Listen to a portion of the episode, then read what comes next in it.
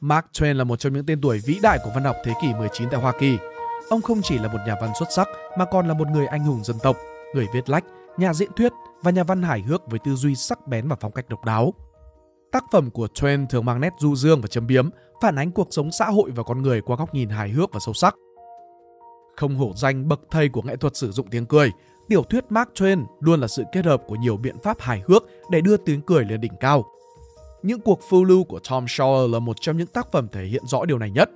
Thông qua bài viết của tác giả Viha đã được đăng tải trên website spyroom.com, mình xin giới thiệu một trong những cách tạo tiếng cười trong những cuộc phiêu lưu của Tom Sawyer, biện pháp nhại.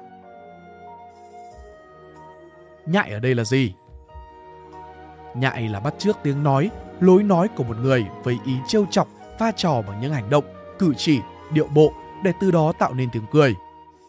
Nhại trong tác phẩm của Mark Twain thực chất không phải là bắt chước cái tốt, vì cái tốt chẳng bao giờ đáng cười, mà chính là bắt chước cái xấu xí, kịch cỡm, lố lăng.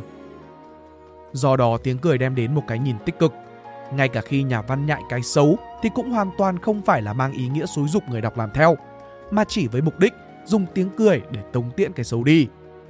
Biện pháp nhại mang đến sự hài hước châm biếm này được nhà văn Mark Twain sử dụng dưới nhiều biểu hiện khác nhau. Nhại ngôn ngữ Ông đã rất thành công về mặt ngôn ngữ trong tác phẩm Những cuộc phiêu lưu của Tom Sawyer.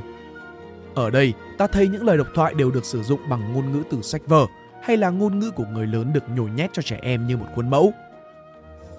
Trong chương Tài hùng biện và cái trỏm thép vàng, rất nhẹ nhàng mà không kém sâu sắc, Mark Twain đã nhại thứ văn chương công thức hoa mỹ, rỗng tuếch do nhà trường rèn đúc cho các nữ sinh mới lớn.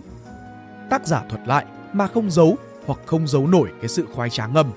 Cuộc trả thù huy hoàng của lũ học trò bé đối với cả ông giáo Dobbin, người thích lấy việc trừng phạt đến cả những khuyết điểm hết sức nhỏ nhặt là một cái thú.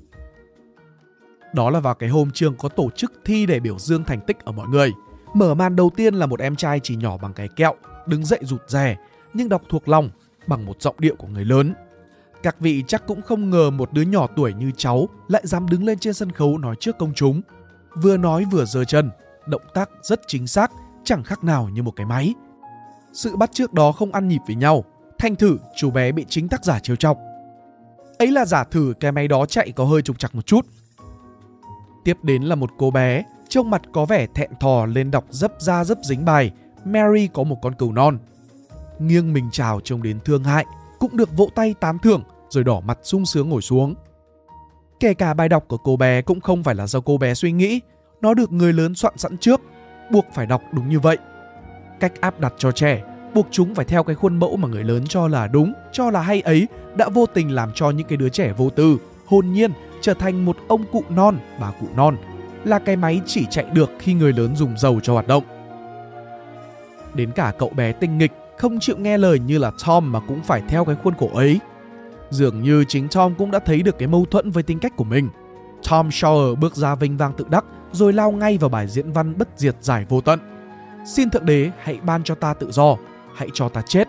Với một vẻ hung hăng tuyệt mỹ, hoa chân múa tay như điên cuồng, rồi bỗng nhiên ngặt ngang giữa chừng. Tom sợ quá, sợ cái kinh khủng của người diễn viên thường bị trên sân khấu, chân tay bủn rùn, cổ họng như muốn tắc thở nhại tình huống. Các tình huống trong tác phẩm được biến đổi liên tục nhằm tạo tiếng cười cho người đọc. Ẩn sau những tình huống đấy là sự dễu nhại, châm biếm con người và xã hội Hoa Kỳ lúc bấy giờ, giáo dục, danh vọng, tiền bạc, nhà thờ, pháp luật, vân vân. Dĩ nhiên các tình huống này xảy ra xung quanh bọn trẻ như chuyện si tình của Tom, hứa hôn của Tom với Becky, Tom bị phạt quét vôi hàng rào, Tom trong cuộc thi hùng biện của trường. Tất cả đều do bọn trẻ thực hiện nó tạo nên sự hài hước chính từ nét ngây ngô của những đứa trẻ nhại theo cách mà người lớn đã chứng kiến và trải nghiệm. Tuy nhiên, như thế vẫn chưa hoàn chỉnh khi nói về chủ thể thực hiện phép nhại của Mark Twain. Trong tác phẩm, ông còn sử dụng phép nhại các tình huống đặc biệt khác, nhại qua cái nhìn của bọn trẻ. Lúc này, chủ thể thực hiện nhại không còn là bọn trẻ mà là người lớn. Bản thân người lớn không ý thức được hành động nhại của mình, chỉ qua cái nhìn của bọn trẻ thì hành động hệt như bắt chước một hành động nào đó trong thế giới tưởng tượng của chúng mới mang đến đặc điểm nhại. Chẳng hạn như tình huống ma ở nghĩa địa. Nhờ ra nghĩa địa để trị mụn hột cơm mà Tom và Huck đã chứng kiến được vụ thảm sát diễn ra giữa những người đi cướp mộ vì mối thù cá nhân. Lẽ ra nghĩa địa là nơi đáng sợ nhất trên đời nhưng lại không đáng sợ bằng lòng dạ con người. Đầu óc Tom và Huck cũng như những người bạn cùng lứa tuổi đẩy dị đoan mê tín về phù thủy, u hồn, phép lạ. Những u hồn xì xào trong đám lá cây, tiếng chó sủa xa xa và tiếng rú từ đâu đó đáp lại dưới mộ đầy ghê rợn khiến chúng nổi da gà. Tuy nhiên, với chúng, nghĩa địa là xứ sở của ma. Vậy mà xứ sở của ma lại xuất hiện con người. Tên Joe đâm chết Robinson mà lại đổ hết lên đầu của Moff. Rồi tên Joe ác độc trắng trợn làm chứng gian mà tiếng sấm sét thì không đổ ngay trên đầu của hắn. Các bạn nhỏ lập tức nghĩ rằng Joe đã bán mình cho quỷ sa tăng và trí tò mò đã thúc đẩy chúng. Đợi có dịp sẽ quan sát Joe lúc ban đêm, mong được xem một con quỷ ghê gớm làm chủ tinh thần của Joe như thế nào. Tình huống ma làm bọn trẻ sợ hãi bao nhiêu thì tình huống giết người lại làm chúng kinh hoàng thêm bội phần.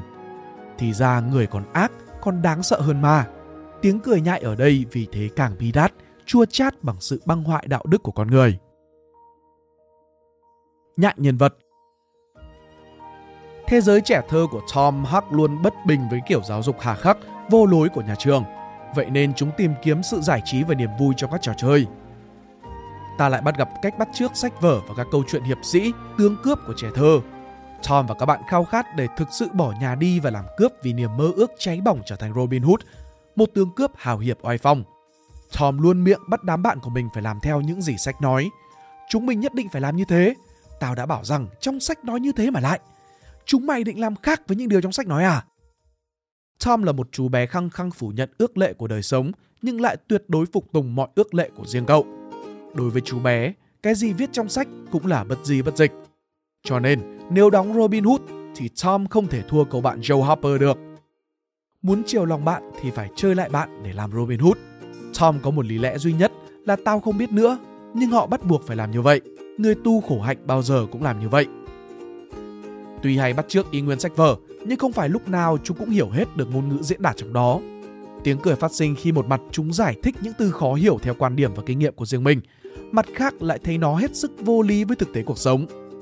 Thế nhưng, niềm tin tuyệt đối vào sách vở khiến cho chúng chấp nhận ngay cả những thứ chúng cho là vô lý nhất. Những cái tên Tom Sawyer, kẻ phục thù áo đen vùng Tây Ban Nha, Huck Finn, bàn tay đỏ, Joe Harper, nỗi khủng khiếp của biển cả, đều được bắt chước và cắt ghép từ bộ truyện hiệp sĩ. Tuy say mê với những trò chơi phiêu lưu trên đảo, các gã tướng cướp này vẫn chỉ là những đứa trẻ mau nhớ nhà, ăn năn cầu kinh trước khi đi ngủ và nước mắt lưng tròng vì nhớ mẹ. Hàng loạt trò nhại hiệp sĩ của những đứa trẻ khiến cho người đọc không khỏi bật cười. Không đơn thuần chỉ để tạo tiếng cười, việc Mark Twain để cho các cậu bé của mình ôm những cái giấc mơ trông như kiểu người lớn còn phần nào phanh phui, vạch trần những tiêu cực của xã hội nước Mỹ tồn tại nhiều vấn đề. Qua những trò đùa nghịch bắt chước danh ma của cậu bé Tom, việc nhại sách vở hay nhại trò chơi của lũ trẻ, ta thấy những trò kịch cỡm của thế giới người lớn được hiện lên thật buồn cười thông qua lăng kính của trẻ nhỏ. Điều quan trọng nhất góp phần không nhỏ tạo nên thành công cho tiểu thuyết những cuộc phiêu lưu của Tom Sawyer chính là tiếng cười châm biếm, đả kích, tấn công nhiều cái xấu còn tồn tại trong xã hội. Để xây dựng được tiếng cười đó, Mark Twain đã không chỉ am hiểu cuộc sống và tâm lý của trẻ thơ mà còn phải sống cùng những mặt tệ nhất của xã hội. Bên cạnh những biện pháp tạo tiếng cười khác như là ngẫu nhiên, tương phản, nghịch lý, tăng cấp và kết thúc bất ngờ, biện pháp nhại đã tạo nên sự đặc sắc và cuốn hút cho tác phẩm. Có ý kiến cho rằng Mark Twain là nhà văn thông qua tiếng cười để đề xuất thành công lực đối kháng trong xã hội đầy dẫy giả dối kịch cỡm. Tác phẩm của Mark Twain thường được đông đảo độc giả hâm mộ nhờ tính châm biếm sâu sắc, khả năng miêu tả tâm lý xã hội cực kỳ khéo léo. Cái cười của ông có rất nhiều dạng, nhiều sắc thái, khi công khai bộc lộ, khi ngấm ngầm tinh vi, khi hiền hòa độ lượng, khi độc địa sâu cay.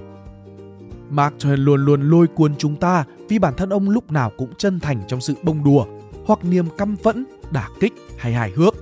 Có lẽ vì thế mà đọc tác phẩm của ông không bao giờ ta thấy ông lãnh đạm và thờ ơ. Và đó là những phân tích của tác giả về những cuộc phiêu lưu của Tom Sawyer. Vậy các bạn có ấn tượng gì về tác phẩm này? Hãy chia sẻ cho chúng mình biết ở dưới phần bình luận nhé. Cũng đừng quên để lại cho Spiral Book một like và subscribe để đón nhận thêm nhiều nội dung thú vị trong tương lai. Cảm ơn các bạn đã lắng nghe. Đây là Spider Room Book, còn mình là Pink Dot. See ya!